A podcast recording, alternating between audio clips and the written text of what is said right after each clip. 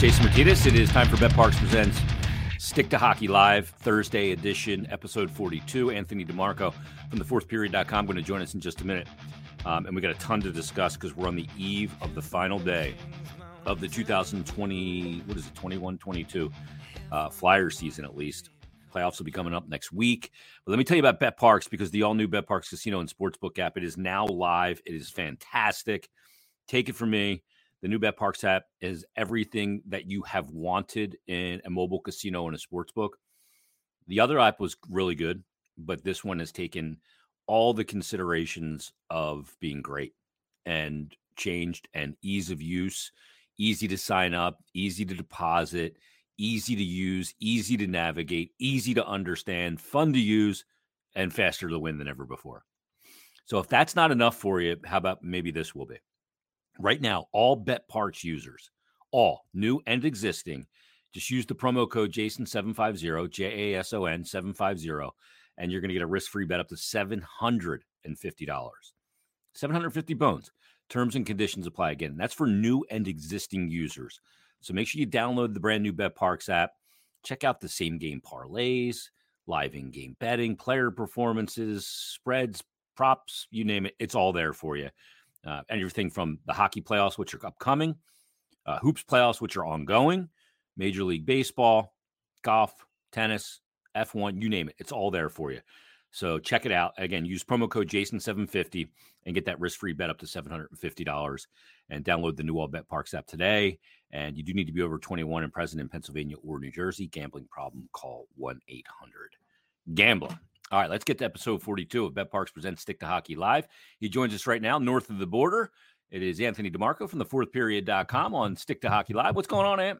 Not much, buddy. Uh, looking forward to ending this regular season. You know, with the way that the playoffs have kind of been set, especially in the Eastern Conference, although, you know, you look in the West, it kind of went down to the wire, but not all that much with Vegas and Dallas. It's it's felt like a lot of inconsequential games for quite some time now, and I'm looking forward to some meaningful hockey across the league. Yeah, it's going to be incredible. We're going to talk about that. I got hold on, I got to light a candle because at the end of the season, you got to light a candle like you're going to church.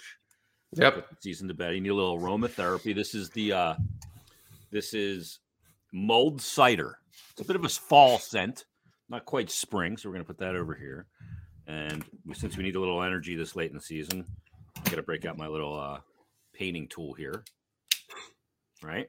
Got to open up the five hour energy. We got to get a little buzz going here. Damn, you came prepared. Get up on my skates a bit. you know, lacking energy. I've been. I was supposed to play this weekend and uh, uh, an autism awareness event, but the Flyers have breakup day on Saturday, and not only that, but I jacked up my back getting a kayak down for my wife the other day. Oh my god, she really putting you to work, eh? Oh, always, dude. Always. That's like, a good I, day. I, am getting this big kayak off this rack in my garage, and I wrenched my back. And I mean, dude, don't get old. It sucks. I yeah, fuck I up my back every like four to six weeks. Dude, the back is the one thing you can't run away from, eh? No, it always comes to get you. Yeah, I got one of those. I never had them before, but I got one of those. I went to the drugstore today to get one of those cold hot things and stick it on my back. It feels pretty good though. A535, is that it? This is uh I don't know, no no mess medicated patch, menthol 5%, cold therapy to reduce the pain and hot therapy to ease away the pain. So Maybe just email me that. I'm not going to remember that shit. yeah, it's, it's tough, man. We were on the ice the other night too for my son's U16 team. That's beginning already. It's bananas. But let's get to the business because the season's going to end tomorrow. Ottawa's coming to town. I think we talked about this last week. I think it was like easy for the Flyers to get up for the Penguins game to kind of try and shit on their seating and it's a rival. But you knew that after that game, they played a really good game against the Pens. But you knew after that game, Chicago, they suck. You go to Winnipeg, they don't suck, but they're not going to make the playoffs.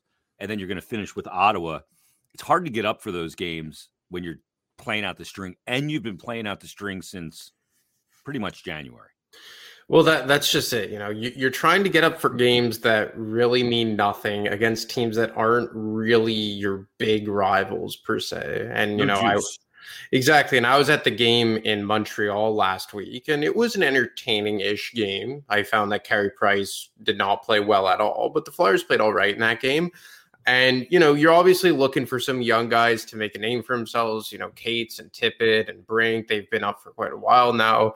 You know, I've really liked what I've seen from Ronnie Attard in particular. He's really straightened his game out. Egor Zamula is fit right in, playing on the right side as well, if I'm not mistaken. Mm-hmm. And then you have a guy like probably Hogberg, who needs some time in the AHL for sure. He's, he's looked not going to be an NHL player, you know. Yeah, I know. Like obviously he's up right now just out of necessity, but he's the only one that I find has kind of stuck out like a sore thumb, has really kind of struggled up here. But again, like you're playing with house money at this point, and obviously they're going to hand out the awards and such. But yeah, it's gonna. It's been tough, I'm sure, for these players to get up for each and every game, aside from those divisional rivals like Pittsburgh. Yeah, the, the games they just they don't have teeth other than I mean the only meaning they have is you know the amount of percentage chance you have when it comes to the NHL draft lottery, which at this point is right around the corner. I guess, I guess the draft lottery is going to happen at some point here before one of these first round games, right? I, I believe it's actually May 10th. So, May 10th? Okay. I, if I'm not mistaken, uh, don't quote me on that, but I was t- I actually interviewed uh, Mark Seidel, who runs his own central independent uh, bureauing, uh, scouting bureau, and also works for the Barrie Colts. Uh, talking about the upcoming draft, I believe he mentioned that the lottery is May 10th. I'm not, if I'm not mistaken. Okay, so that that's a big night for the Flyers to obviously see, you know, where they're going to end up in this draft order. And when I look at the the percentages right now, I'm just going to bring up the most up to date ones. And these obviously could change. Um, you know, pending the results of a couple games this weekend, including the Flyers game and including Seattle, who's going to play the last game of the season. Uh, but right now, the Flyers have the fourth highest odds at nine and a half percent. Uh, but they're right there with Seattle. Seattle's got a 725 points per or points uh, percentage, and the Flyers have a 753. So for the worst record, you want to have a, a, higher number here. But um, so we'll see how that plays out. But you know, when, when you look at it, Ant, one of the things that I think is really interesting, and Chuck's going to speak, I believe, on Sunday and address the media. Uh, he's going to have breakup day on Saturday with the players, then Sunday. Go back to the 1819 season when Dave Hakstol was fired and Scott Gordon was the interim. That season ended on uh, April 8th, and Alain Vigneault was hired on April 15th, a calendar week from the final game of the season. Do you anticipate us getting a coach announcement that quickly? You know, I've been trying to dig on this for quite some time, and well, quite some time, a couple weeks, let's say. And I spoke to a source actually earlier this morning, and he told me that they really haven't talked about that yet. Uh, Chuck has not wanted to go there yet, based on what I'm hearing. And you know, they have been kind of committed into giving Mike Yeo a run here uh, for the stretch and not really trying to anything leak out. And I don't believe that internally they've gotten to that point yet of seriously considering anyone else. But what I do know is that they like how Mike Yeo has been with the younger talent. They he's really set up a good rapport with them, and the proof is in the pudding, right? You look at what he's been able to do with guys like even an Owen Tippett, Bobby Brink, Noah Cates, Travis Sanheim, and Konecny have seen rejuvenated under him. Even a guy like Morgan Frost, who a lot of people were criticizing Mike Yeo for his utilization of Frost earlier in the year. Now you see maybe all that hard work and tough love a bit paying off with a guy like Frost. I don't think Yeo is going to come back as a head coach, but I do think there's a strong possibility he comes back in a similar capacity that he was under Alain Vigneault. And as for a head coach, I haven't heard any possible names tied around, but I mean, on a speculative basis, for me, the guy that jumps out is Paul Maurice. I think yeah. he's kind of like the perfect guy for this team. I think he's a guy who can grow with a group of players, would help reinvent the identity of this team. But in terms of how quickly we'll get it, I'm not sure if it will be as fast as we saw Vigneault get hired because I feel like Gordon was always kind of a lame duck coach as opposed to Mike Yeo, obviously a long-standing history with Fletcher going back to Minnesota. I think that maybe they're going to take some more time to do their due diligence and really get this coaching hire right because it is important. Yeah, the thing is, is with Gordon though, the results and the play improved dramatically. They ended up falling short because they were just so far behind. But they got themselves, I think, back within three points at one time under Scott Gordon to get into that playoff mix. and then just ran out of gas. With Mike, it's it's a different situation though because the injuries that the team has dealt with with Mike Yeo, and I mean he's really been handed an impossible situation. Terrible. Yeah, and I agree with you. I think Mike's really good at communicating with young players. You know, players feeling like he's in their corner, but being critical and always they always know where he stands. And I think he did a great job communicating to the through the media to the fan base, you know, every element of trying to get this organization on track and the way he was handling players like Frost. Do like you said, a lot of people were critical of that. And I was as well. I know Bill Meltzer was, a lot of people going like, what are we doing with this guy? We're trying to make this guy Sean Couturier when that's not suited for his game. But it, it seems to be paying off now. It has. And look, like Morgan Frost was like that one younger player who struggled under Mike Yeo. And I think it's because Mike Yeo was very adamant on him becoming a center. And so far, since I would say the last 20 games or so, he's looked good. Obviously, you want a bit more production, but on a team as as offensively anemic as the Flyers can be at times, yeah, it's kind of you know, you're going to let that slide a bit with Morgan Frost. And he seemed to have gelled really well with Tippett and Noah Cates on his wings. And look, I, I, I'm in the similar boat. Like for me, like I still think that maybe Frost is better suited to be a winger long term in the league. But if he's going to be a winger, I don't think he has a place on the Philadelphia Flyers. They're loaded at wing. Like you look at now and in the future between the right side with Brink and Tippett and Konecny and Atkinson, to say nothing of younger guys who aren't in the NHL like Allison and Tyson Foerster on the left side. You have Farabee, you have Noah Cates, Scott Laughton's more of a left wing, Oskar Lindblom. Like, if he's going to have a long term future with this team, assuming they don't trade one of these wingers in the summer, it has to be a centerman. And to be honest, it's worked out really well here with Morgan Frost under Mike Yeo. And maybe we he knew something that we didn't. Maybe he knew things behind the scenes that we were not privy to. And you know one person said to me with the flyers that Yeo kind of has a similar vibe to john stevens with the younger guys a good communicator. But the other thing about john stevens and we've seen him since he's left philadelphia is that he's always been more of an assistant coach. You know he tr- he got that kick at the can with la following the dismissal of daryl sutter and he quickly lost that job. And I believe he's an assistant in Dallas under Rick Bowness. So, I mean, I think that Mike Yeo is more of an assistant coach because he is a good communicator and he brings a lot of, you know, talent to, you know, the defensive side of the puck and on the PK, certainly. And I think that if he's willing to come back in that capacity, it would be a win win. Yeah, I agree. And I, I, you know, I've communicated with Mike uh, over the last couple of weeks as well and I know he loves it here and he'd love to stay. But again, you got to look at the situation. Who's the next head coach? Does he fit with that staff? Does that coach want him? So there's a lot of elements here uh, to that equation. You know, for, further on Frost, I got wrapped up in this debate on, on Twitter. Somehow I got tagged in it and I had to comment. but um, this guy, you know, moving Frost now, and we're going to have the debate between Anthony Sanfilippo and Bill Meltzer on Monday's episode. That's moving Frost now is dangerous because he is a highly skilled player, but just hasn't figured it all out at the NHL level. And we've seen Justin Williams, we've seen Patrick Sharp, and this guy goes, "Well, I saw the skill with Patrick Sharp, and I don't see skill with Morgan Frost." And I'm like, "Hmm, you might want to get a new TV, Holmes, because if there's one thing that you can see with Morgan Frost is there's skill there. He just needs to put it together."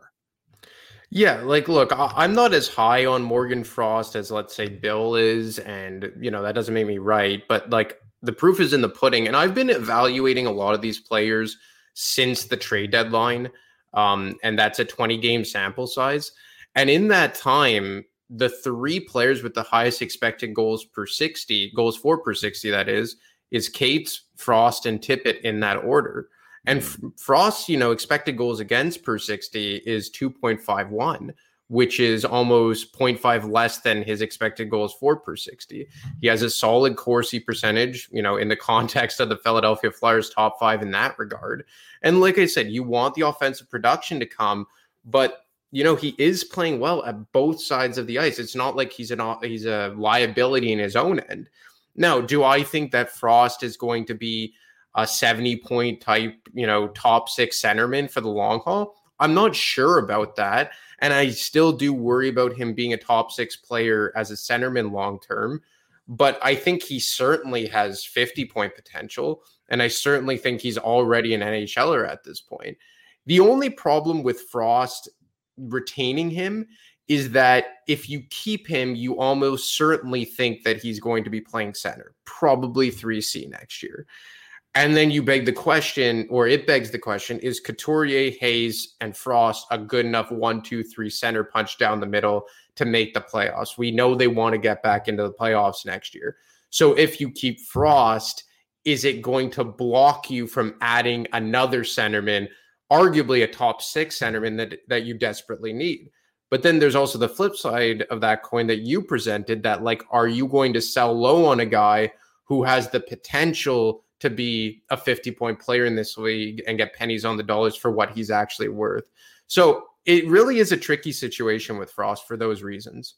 Yeah. Um, you know, that notion of they want to make the playoffs next year. It do they? I mean, I know they said aggressive retool. I, I don't put any stock in that. It was said what in January, and I'll see that based on their actions. Yeah, they'd like to be in the playoff mix next year, but if they weren't, I don't think they'd be shattered. By the way, turn your mic around. Turn my mic around. Yeah, there you go. That's the side you want talking to. a lot better. And then see that little dial on the back. Move it one click. On the bottom on the back, move it one click there. Yep, you're perfect. Oh yeah, just to the upside down heart almost looking thing. Like this. Yep, that's good. Now you sound even better. Amazing. I'm yeah. still not good with this mic business. that's why you're here. Yeah, exactly.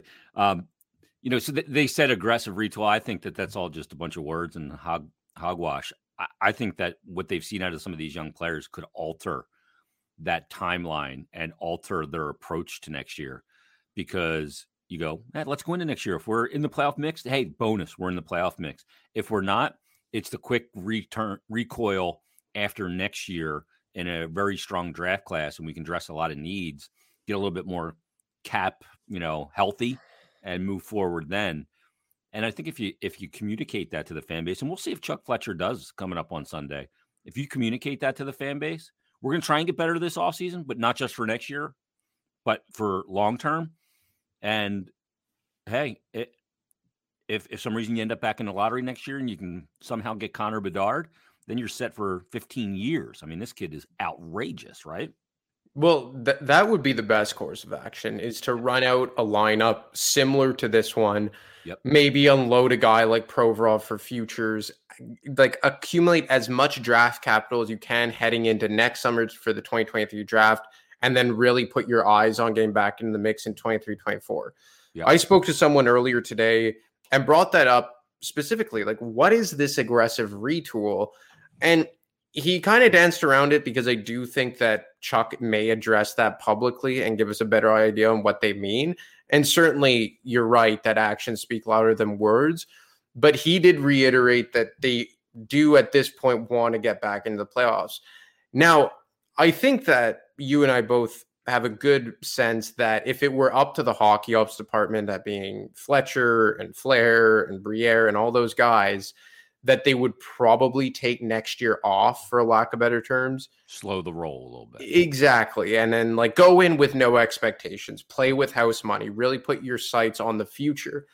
I think for them the hockey ops that is it's about trying to sell that to their bosses to say like look next year we may have some more empty buildings. We may have some more losses. We may not have the playoffs again. And you have to understand like the fly, and I don't have to tell you this, like they have not played a playoff game in the Wells Fargo Center since 2018. Yeah. Like th- that's tough. The bubble was the only playoff they made. Exactly. And that was no revenue for the owners playing in the bubble in yeah. terms of like gate revenue. So, I mean, I could see how that's tough for ownership, but maybe if there's a philosophical change from higher than the hockey ops, maybe that will result in allowing the hockey ops department to do what I believe they know is probably the better course of action.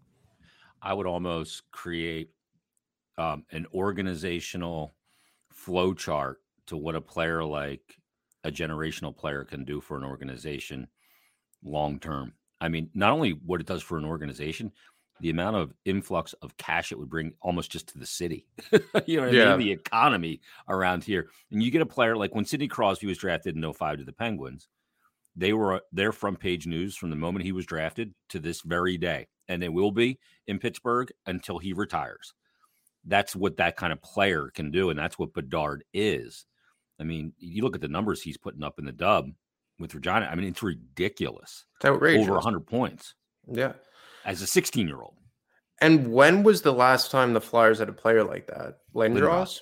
Yeah. Exactly. And, you know, even back when the Flyers were a very good team and making conference finals and cup finals under the Holmgren years, they never had that marketable superstar. Maybe year one of Pronger when he went to the Olympics and he was an assistant captain and he was still a dominant defenseman for that one year. But they were always kind of like a do it by, by committee type of group. Like yeah. you had like the Richards and the Carters and Briere and Gagne, kind of ah. Hartnell, Lupul sniff that as well, yeah. maybe a, t- a notch below. And it wasn't until Giroux kind of popped up that you had that marketable star. But even Giroux, how long was he kind of like floated as one of the faces of the league? A year or two? Yeah. I remember TSN 12, 13, and 14. Exactly. Like I remember going into the 13 lockout shortened season TSN had him ranked number three, and after Laviolette called him, you know, the best player in the world. But I mean, he kind of had a cup of coffee in that elite mix. He was always kind of yeah. seen as that tier below with the likes of like Nick Backstrom and players like that. Yeah. But you have a good point that like the hockey ops knows, like, my God, like even from a business side, if you're able to inject a guy like Connor Bedard next year, hypothetically, and then let's say this year you would draft a guy like Savoie, like obviously not close to a generational talent, but still a very good player. Like, you know, in 23, 24, 24, 25, like you could have some really marketable players on your hand, just looking at it from a business perspective.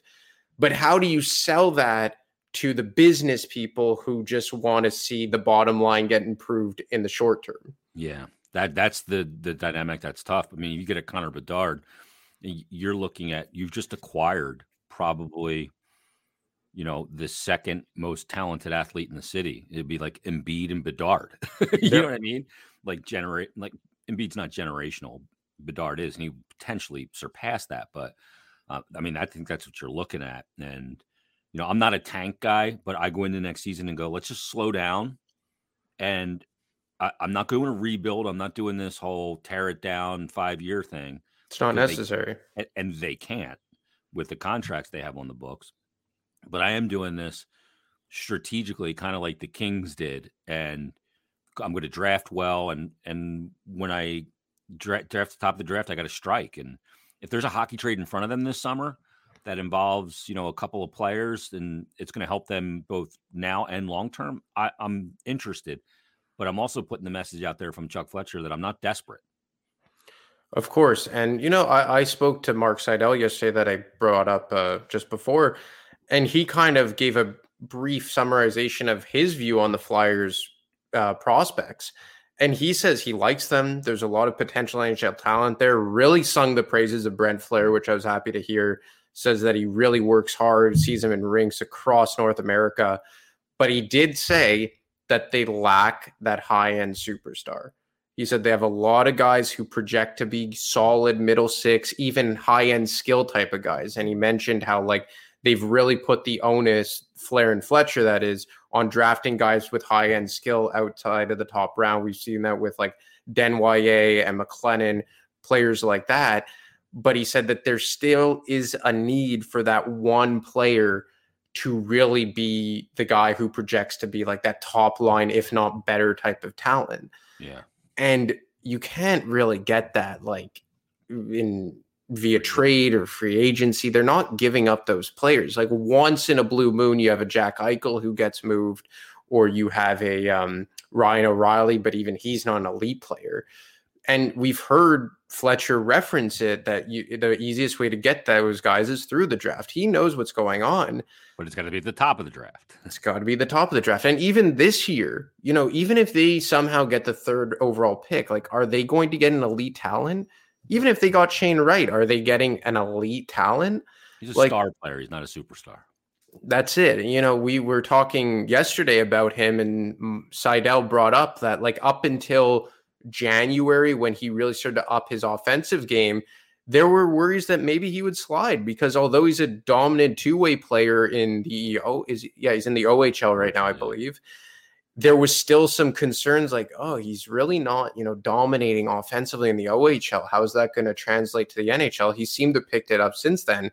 But when you're drafting that high end or that high up in the draft you're looking for that high end offensive skill yeah no doubt you want a guy also that the other team is just going to when he steps on the ice is going to be like, holy shit, I got to deal with this guy, you know, that can just break a game wide open at the one touch of the puck and boom, and can do something special. And they need that.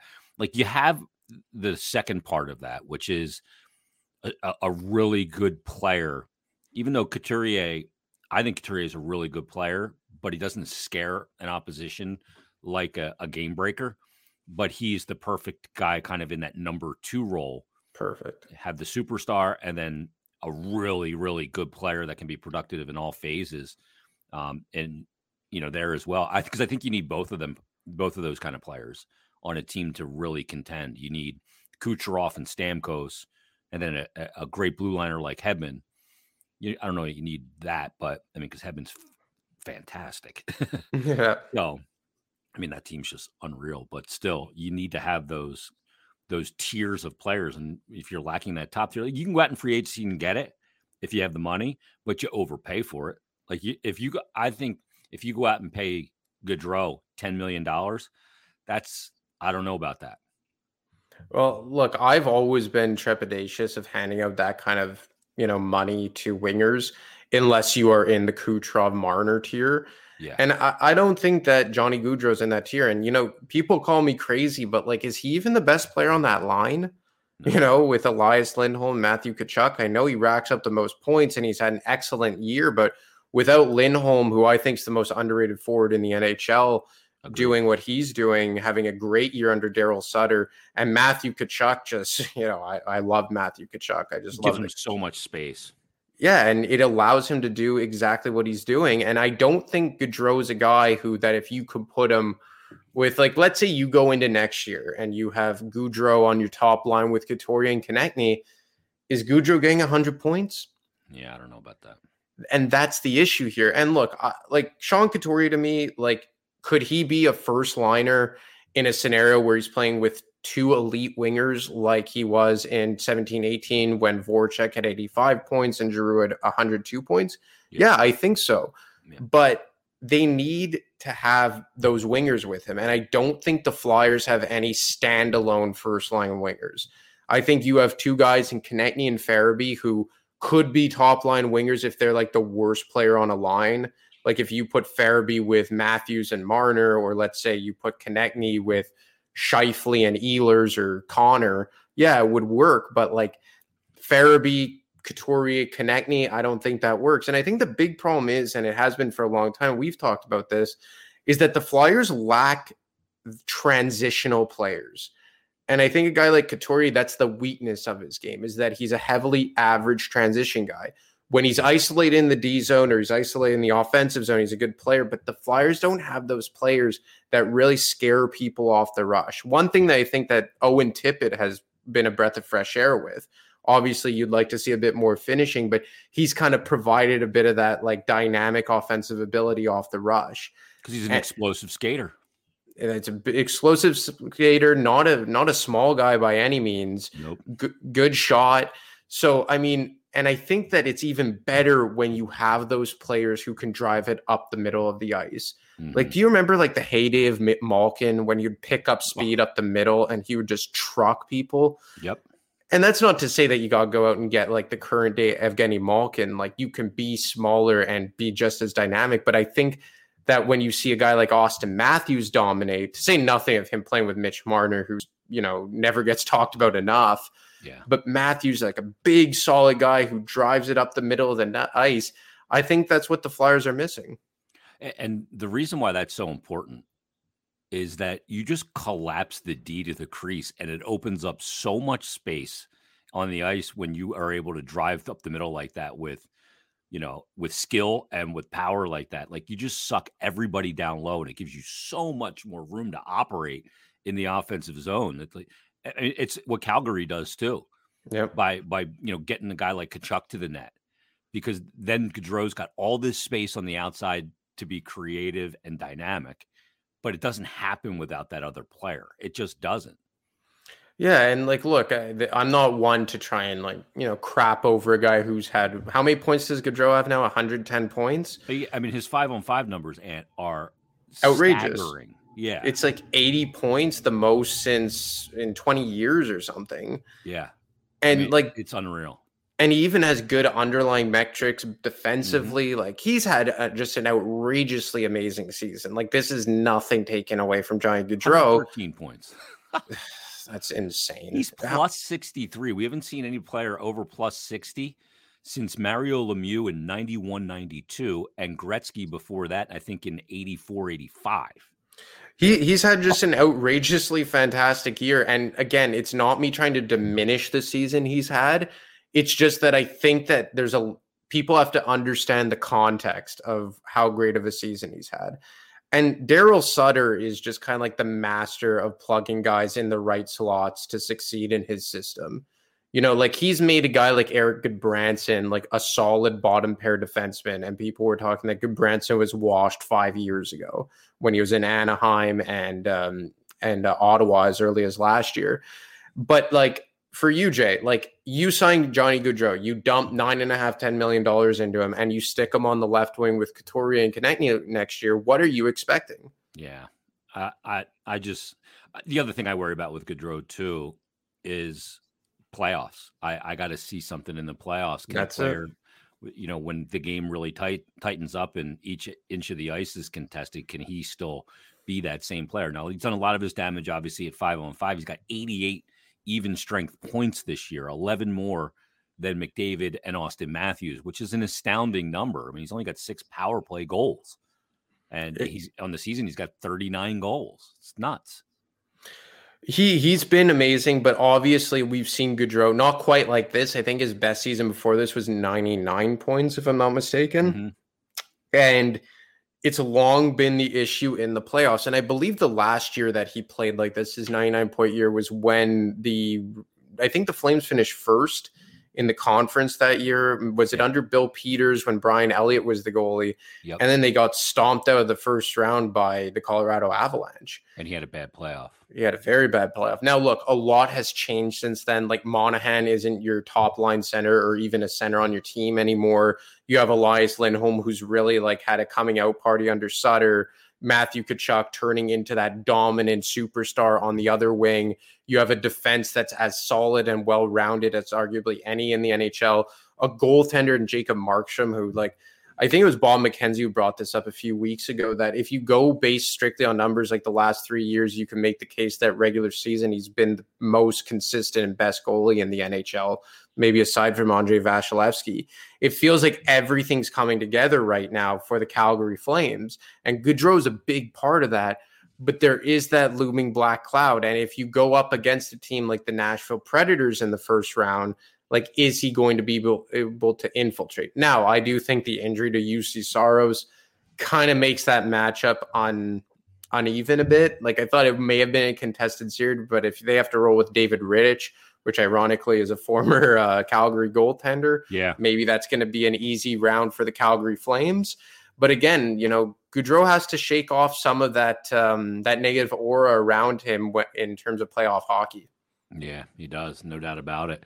Um, l- let's look at uh, the last thing. Let's look at first look at the Western Conference, and you see these matchups that we're looking at for the most part here in the West, and you know, Colorado is going to be the number one seed in the West. They got 118 points. They're going to get wild card two, which is going to be Nashville, um, presumably Nashville. Could be Dallas, I guess, still. Uh, but do you see Colorado having any sort of hiccup here in the first round? I mean, look, if they get Dallas, you know, I like I remember they played in round two of the uh, the 2020 playoff bubble yeah. And Dallas beat them. And obviously, Dallas is not the same team. Uh, you know, Benn and Seguin and Pavelski, or well, not so much Pavelski, but Radulov are one year older.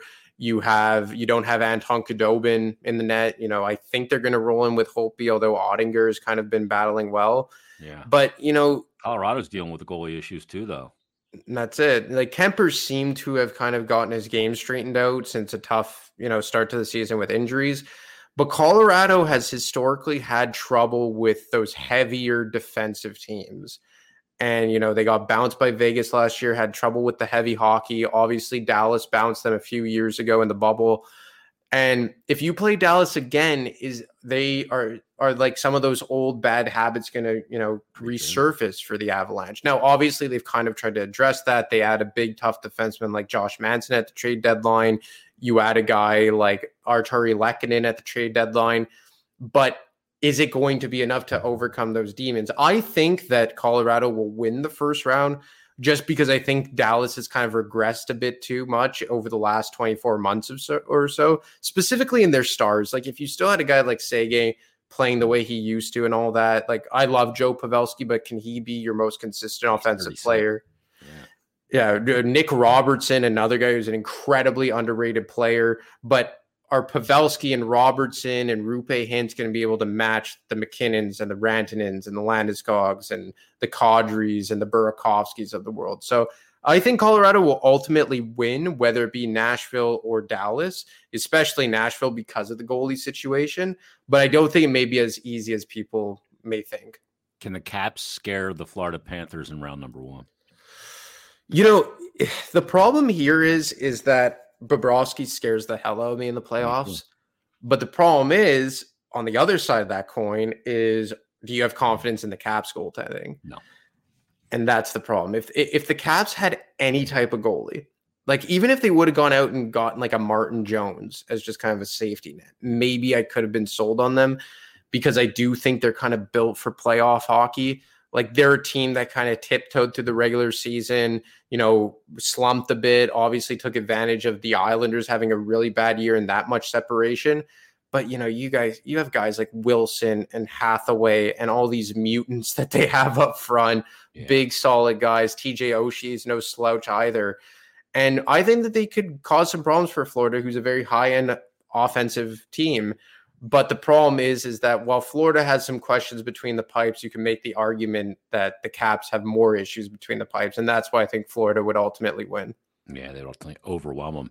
And we'll crank it up again next week. It'll be the off season, and uh, we'll have a lot to discuss. So uh, thanks for doing this as always, and we'll talk next week, brother. Sounds good, man. Talk soon. There he is from the fourth period.com. Anthony DeMarco joining us on BetParx Presents Stick to Hockey Live every Thursday at this time we like to do a little something we call Tones Takes.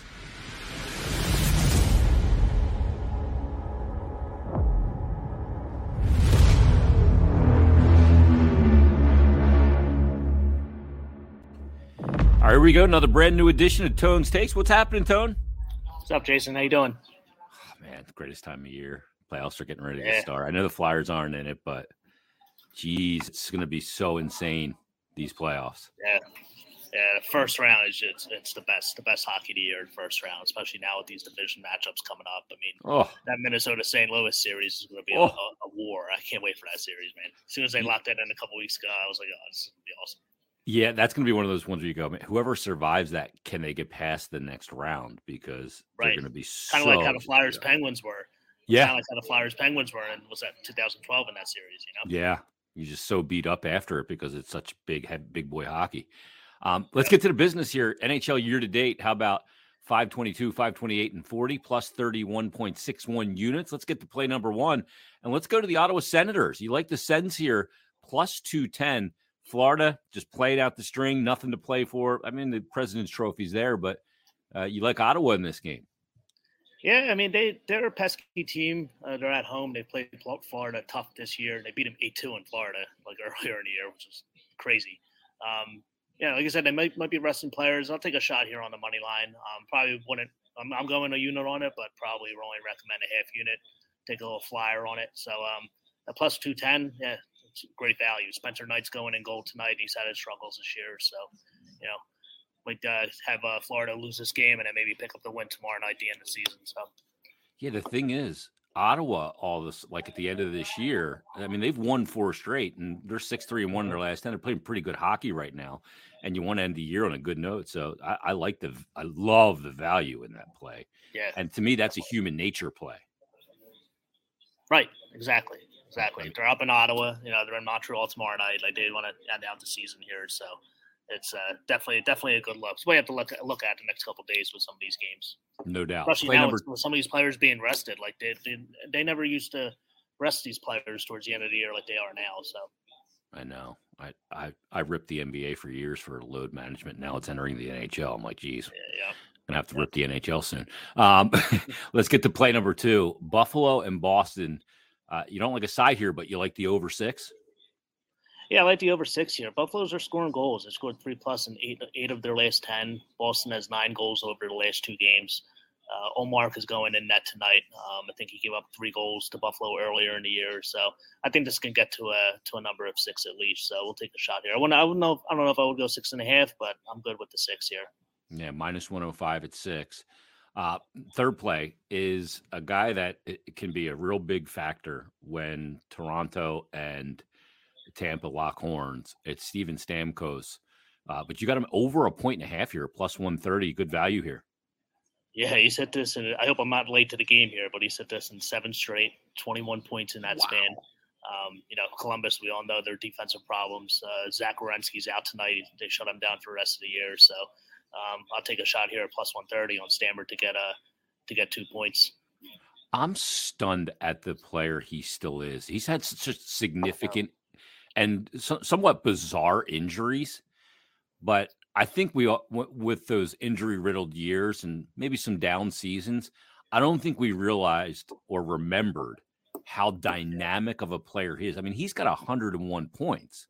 This is a guy first time I mean, getting to 100 points. Yeah, first because he's there. dealt with injuries, right?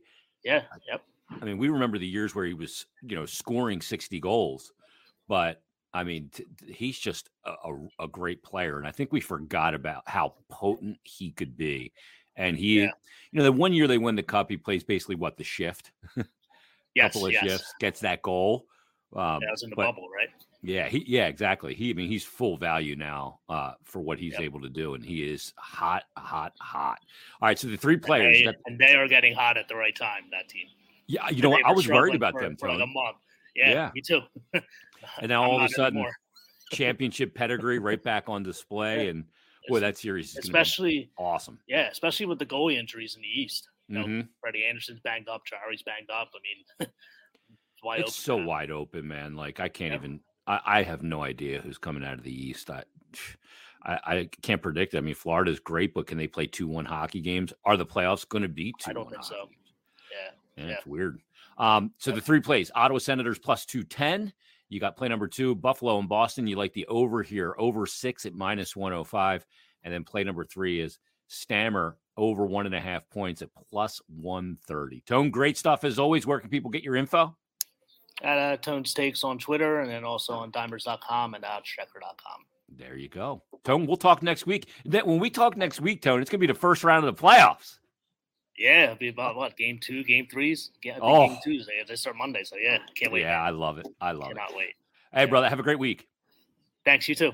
There he is. Tones takes another edition here on BetParx presents Stick to Hockey Live. Let me tell you, you got the three Tones takes there. Let me tell you where to put them. Right on the new BetParx app. It's fantastic. It's the greatest mobile casino and sportsbook you're going to find. Uh, take it from me the new BetParx app. It's everything you want in a mobile casino and sports book. And it's right in the palm of your hand. It's your phone. If you're on the move, easy to get your action in. It's first of all, easy to sign up. Second of all, easy to deposit. Third of all, easy to use, fun to use, and faster to win than ever before. If that's not five, I think that was five reasons to get the new BetParx app. Here's a sixth and the biggest one. Right now, all BetParx users, not just new customers, but new and existing users can use the promo code Jason750. Jason, J A S O N 750. And that's going to get you a risk free bet up to 750 bucks. Use it on one of the three plays from Tones Takes. Use it on that Ottawa game or the over on Stammer at one and a half or the over on that goal total of Buffalo Boston. It's plus six. Jason 750 going to get a risk free bet up to $750. Again, for new and existing users, terms and conditions do apply. Get get the app. It's fantastic. And it's a great time of year to be jumping in on all the action, whether that's the hoops playoffs, the upcoming hockey playoffs, baseball, you've got golf, you've got uh, tennis, you've got Formula One, all kinds of stuff. So get the new BetParx app today. You're not going to regret it. Again, easy to use and use the promo code Jason750 and get that risk free bet up to $750. Uh, so download the all new BetParx app today. You do need to be over 21 and present in Pennsylvania or New Jersey. Gambling problem? Call 1 800 Gambler. All right, that wraps up another week of Bet Parks presents Stick to Hockey Live. We'll be back Monday. It'll be the off season, and we'll be heading into the 2022 NHL Stanley Cup playoffs uh, when we get convene again on Monday. Don't forget, Monday, we're going to have the great debate between Bill Meltzer and Anthony Sanfilippo on Morgan Frost. That's coming up in Monday's episode. Everybody, have a great weekend. We'll talk to you next week on BetParx Presents Stick to Hockey Live.